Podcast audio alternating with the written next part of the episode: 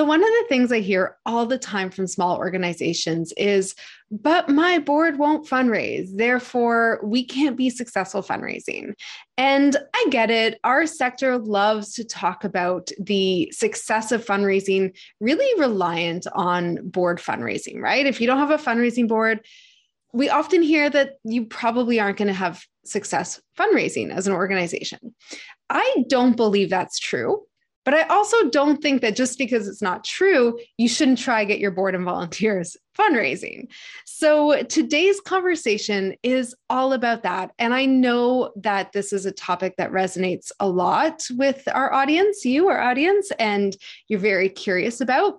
So I've invited to the podcast Elizabeth Abel to talk about that. You're listening to the Small Nonprofit Podcast, and I'm your host, Cindy Wagman. And I'm so excited to have you here because you are going to change the world, and we are here to help.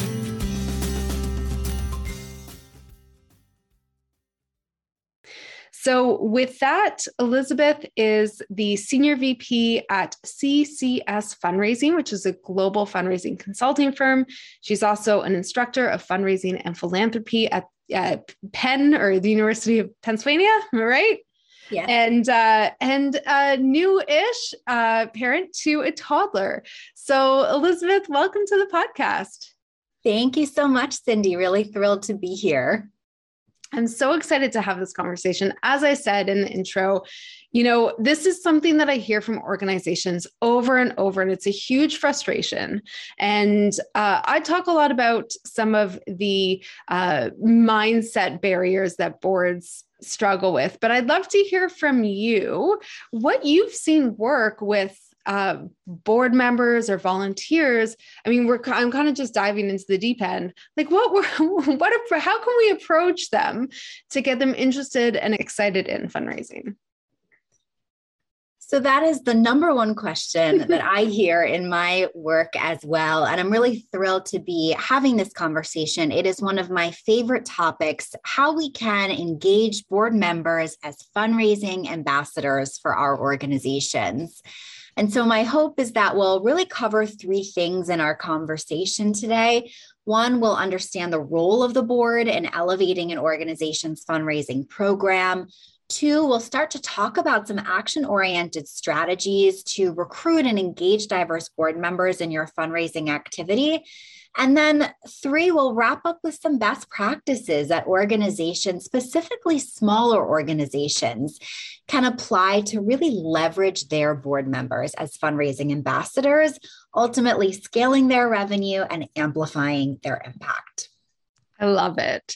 So let's dive right in. Uh, you know, you, you talk about the role of the board, and I think that when a lot of people picture what what what conjures in their mind when we say board fundraising is you know the board member recruiting board members solely because they have the capacity to fundraise or to who have you know we call them the rainmakers.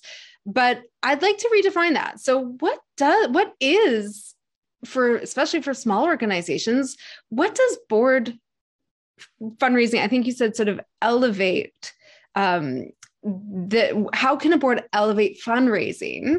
And what does that actually mean uh, if it's not what we instinctively picture? And instinctively picturing i assume is asking others for money right? Or like asking like focus on major gifts. Like i always hear from board members they say well i don't know anyone who can give. And what they're picturing i think is like who do i know who can write a $10000 check right? Exactly. or what ceo of a company can i pick up the phone and call? And so we kind of like think of that as board fundraising. Yeah. But let's read let's define it let's redefine in a more it. productive way. Yeah So I think of board members as fundraising ambassadors. So what does that mean? Well, board members are one of the greatest assets to any nonprofit's fundraising efforts because they champion your mission, they engage their networks, and they do provide financial support. But the real thing that they are is they're multipliers, right? So board members are natural storytellers and advocates in your local community. They bring a diverse set of experiences and skills and talents to the table.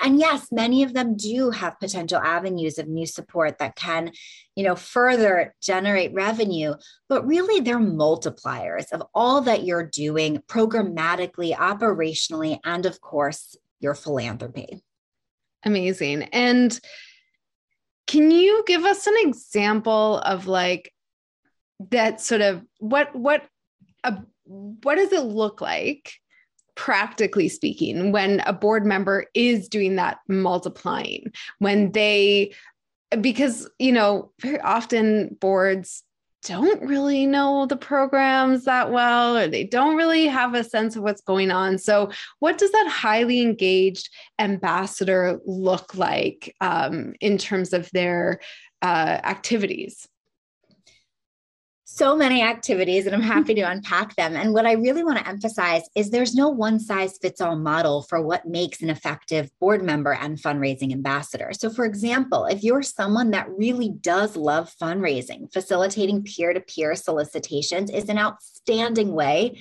to invite others to join me in making a gift to the organization that I care about and serve on the board on because of XYZ reasons. Alternatively, if you prefer to bring people together, you can host a small parlor meeting or, you know, a breakfast with your CEO and a group of people, serving as a convener in an effort to raise awareness for the organization and broaden the the audience. That falls into fundraising but it's not direct peer-to-peer requests and then one of my favorite ways that board members can be involved in fundraising is through stewardship, particularly for smaller organizations where you have competing priorities, a large pipeline to mine. You know, if you're a development director and you're sitting there, you have an hour in your day, you can either make an ask or thank someone for their gift. You're likely going to make the ask.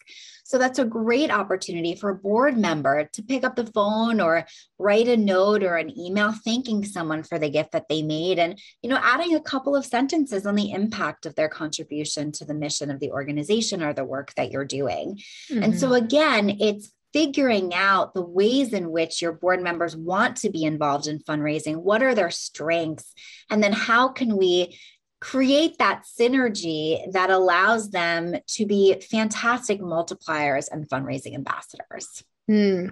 We just had a conversation with a client, uh, with one of their board members, and the board was interested in doing a peer to peer fundraising challenge.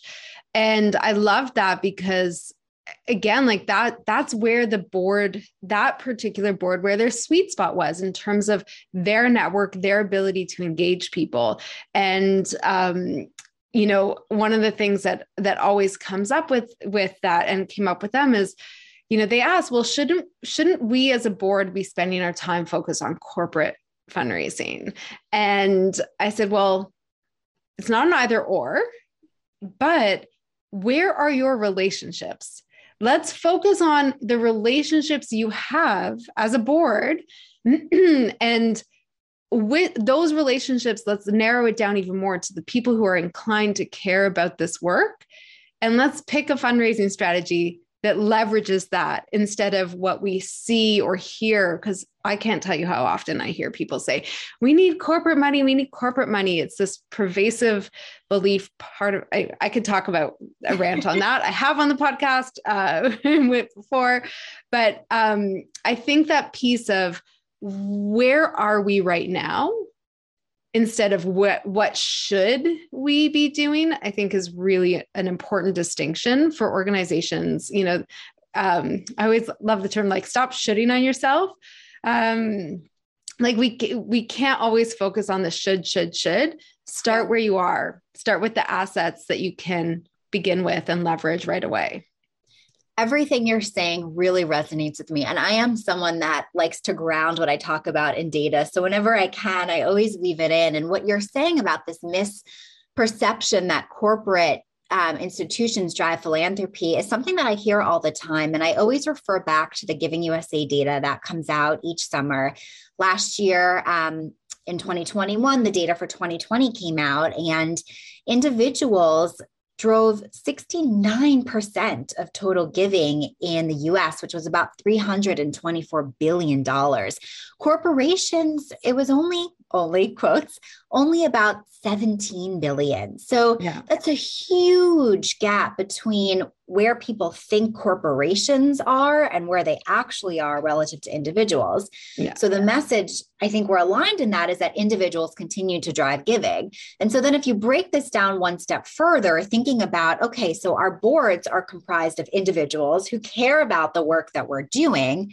I'll, you know, reference another report from Fidelity Charitable where the most interesting statistic to me was that 62% of charitable donors are also recent volunteers. Mm-hmm. So not only do we want to focus on our people, our individuals, but we want to create meaningful volunteer opportunities like board leadership for those individuals that will strengthen their connection with the organization and drive your philanthropy. Oh, yes. I mean, a whole other podcast episode is really to me, our focus on corporate is a lot about uh, our mindset and how we think about the value of philanthropy and asking and engaging people in giving, um, which is a whole other. I mean, I wrote a book on it, so we could talk about that forever. But uh, you know the stats are there. It's not a question of is this information available? Again i think it's how we distort uh, the information in our our brains distort the information to keep us safe and comfortable. And for some reason corporate feels safe and comfortable because we're talking about a corporation's money instead of our friends money. Other conversation though. Um, so let's talk about um, you know the second thing we wanted to talk about was the idea of recruiting and engaging um, people in in this right? So um, are we starting with our existing board members? Can can you get existing non-fundraising board members to start engaging in fundraising?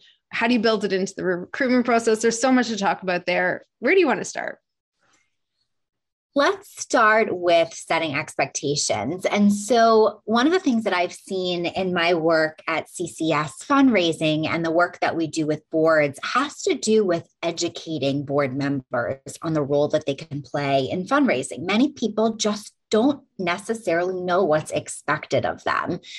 Um, you know, a few years ago, Board Source created this report. Sorry, with all the reports, but um, you know, it talked about fundraising expectations that when expectations are clearly articulated during board recruitment, 52% of CEOs report that their boards are actively engaged in fundraising efforts. Now, between you and me, I wish it was like 82%, not 52%, but I will take it. Because compared to the flip side, when fundraising expectations are not clearly articulated during recruitment, only 12% of CEOs mm. report that their boards are actively engaged in fundraising. So, what does that tell us? It tells us that there's a huge opportunity to communicate to our boards. Why are you here? You're here not only because you care about the mission, but because you bring your talents and your expertise and your influence in the community and your your position as a role model and a leader to be a multiplier for everything that we're doing, inclusive of fundraising. So, yes, you are expected to make a gift that is meaningful for you. Some organizations at boards have um, minimum giving, they also have give get policies and there are opportunities to bring thought leaders on the board and you know leverage their connections as well but setting those expectations at the beginning so that you have and this is i think the most important part a strong culture of philanthropy on your board mm, yeah and i think um because I often hear this from organizations. They're just like, how do we shift from, I mean, setting expectations up front, yes, but even, you know, there's this breakdown of what we again like our picture of fundraising and philanthropy as mega gifts as you know only certain people give those kinds of mega gifts therefore only certain people can help us get those mega gifts. And we've already established that that's not the kind of fundraising we're necessarily talking about. And certainly in my experience not with small organizations. But you know we want to make sure that we redefine what that is in the process. Because if we just say you're expected to fundraise eh, like even with a clear expectation i think breaking it down and I love the way you frame that as multiplier. You know, there are different ways you can do this. I'm not asking you to bring a million dollar donation to the table. Um, we're asking you to do thank you calls. This is what fundraising looks like in our organization. Um, I think really is, I, I want to emphasize, I guess, that point because again i've seen organizations that have conversations and they they want to introduce uh, fundraising expectations at the board and the board is like no. Uh, this is not why you recruited me and i'm not interested. So we're gonna not make this a policy or, or it's just gonna you know not move forward. Because i think again I, I just the, the idea of expectations is not just that the expectation is fundraising. I think we have to be very clear. And maybe even phase that in like in the first year what that looks like is doing thank you calls right? Like that's what our fundraising is going to look like on our board right now and and move it forward. Do you have any examples of small organizations you might have worked with that did introduce um, these expectations of the board and how they were able to do it successfully? I do. And so i think you you raised an interesting point about you know how to navigate expectations of your CEO or executive director and development team with the expectations of the board.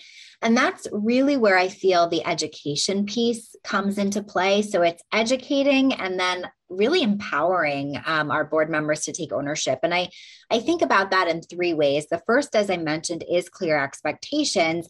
And then the second, I think really focus on um, skill building. So, can we create a fundraising toolkit for our board to make things as easy as possible for them? So, if we're embarking on a capital campaign or we want to raise money for our annual fund, can we have an FAQ? So, when board members are asked questions, they have the language right in front of them that they can answer.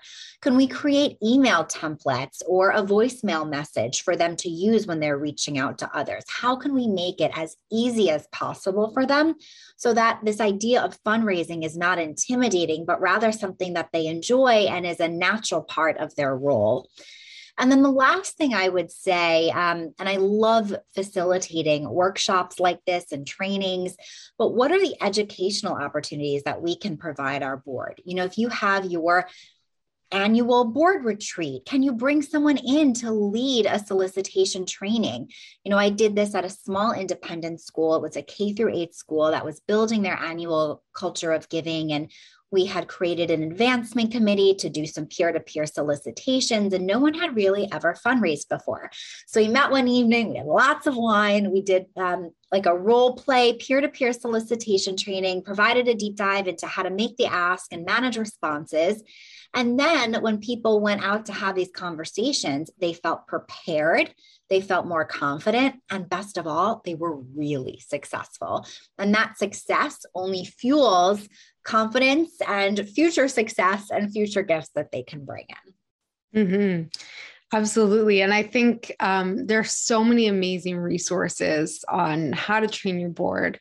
Uh, but again, starting with what makes the most sense for your organization like if there's one thing i think that i'm hearing you say uh, and certainly uh, believe my in myself is that we can't stop like or we have to stop looking at like what does that major organization do like what are the big shops doing like where is your organization right now? And what's going to take you one step ahead because uh, I can't remember who who said this, but you know we don't have to see the whole staircase. We just have to see the next step to be able to move forward. And I really think that um, for small organizations, this is a huge mountain, right? Like we compare what we see with the big organizations, and it feels overwhelming, and it feels like we're so far from that and we don't maybe the goal isn't actually that same mountain. Maybe it's a different one but we still have to start with one step.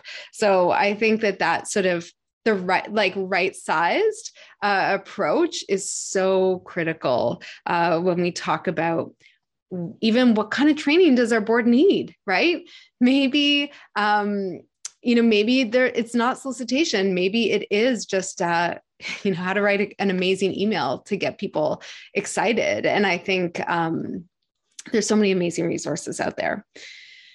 Let's talk a little bit about some of the best practices that you've seen uh, with small organizations in doing this work um, and getting. And, and we've been talking primarily about board, but I think you know you've mentioned to me before that it's not just board. These are any volunteers who are um, enthusiastically or reluctantly raising their hand to uh, to help with fundraising. So, what are some things that we want to uh, prioritize? Relationship building is probably the number one thing that we want to prioritize when considering how our board members can support our fundraising efforts. And so I'm happy to share a case study um, of one of the organizations um, that I've been working with, it's um, an advocacy organization that was really trying to engage some high capacity prospects in their fundraising efforts and ultimately expand their donor audience. And so one of their board members hosted a small group of prospects um, in what we called a parlor meeting at her summer home. It happened to be August at the time. She invited some of her friends and colleagues to hear the CEO speak about his vision. And it was really positioned as an insider's opportunity, a unique, special evening with the CEO. And during this event, the CEO discussed his vision for the future of the organization, some of the challenges in the broader landscape, and then really unpacked some of the financial investments that he was seeking to have the greatest impact in the community that the advocacy organization served. And I would note that for the most part, this was a pretty new group of attendees. And as we all know, the most important part of any gathering is the follow up. And so making sure that for every attendee, we had an action plan and you know, for a smaller organization, you don't have to have a 50 person gathering. You can have an eight or 10 person gathering as yes. long as you have the follow up.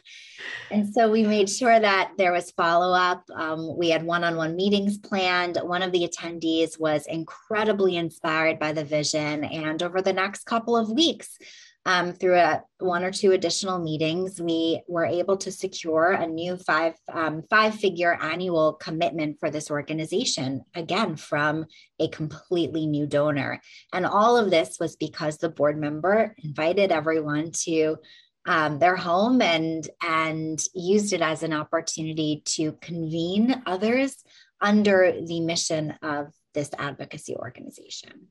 I love that example. Small events, I call them micro events, are my favorite uh, because you are building relationships, as you said.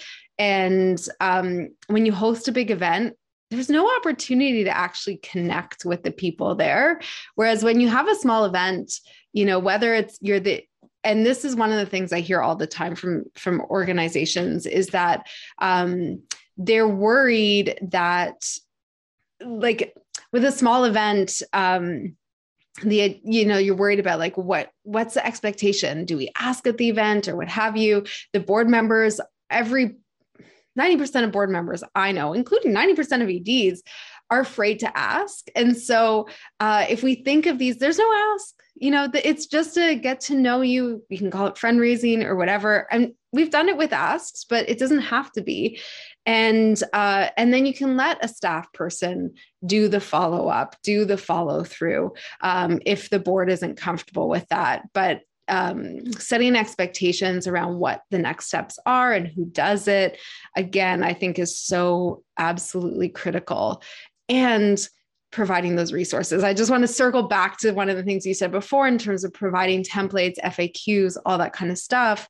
Um, we do that with our clients all the time where uh, if it's a peer-to-peer campaign we provide all the assets that they can customize. If it's an in-person event um, which it's been a while since we've had those but uh, same thing like we pre-write all the follow-up emails and all the things and maybe there's an ask maybe there's not. Maybe the ask is for a, a meeting or next step. So um, and you can repeat these which is also amazing because one of the things I hear so much from organizations is this worry about, um, you know, all the work that has to go into it. But you do a peer to peer campaign once, you can do a peer to peer campaign 10 times. And yep. micro micro events, same thing. So um, I love all these examples. I also know we're out of time. So, Elizabeth, where can our listeners um, connect with you uh, and you know learn more about the work that you're doing and deep dive into this topic further? Absolutely. So it's been a wonderful conversation. Cindy, thank you for the opportunity. For those of you listening, if you're interested in learning more about me, about CCS fundraising, I invite you to connect with me directly, whether it's via email. You can find me on LinkedIn, and I also have a professional Instagram account, Elizabeth Bernie Abel, where I offer nonprofit industry insights and fundraising tips. And cameos of my little toddler. So thank you all um, for tuning in. And, and again, I would leave you with one, one last thought. If our board members are our greatest fundraising ambassadors, just like we leverage them to steward our donors, it's so important that we steward them. And so always recognize your board members for their time and their energy and their leadership. Mm, absolutely. Elizabeth, thank you so much for joining us. And to all of you, our listeners, thank you as always for your time, and we'll see you next week.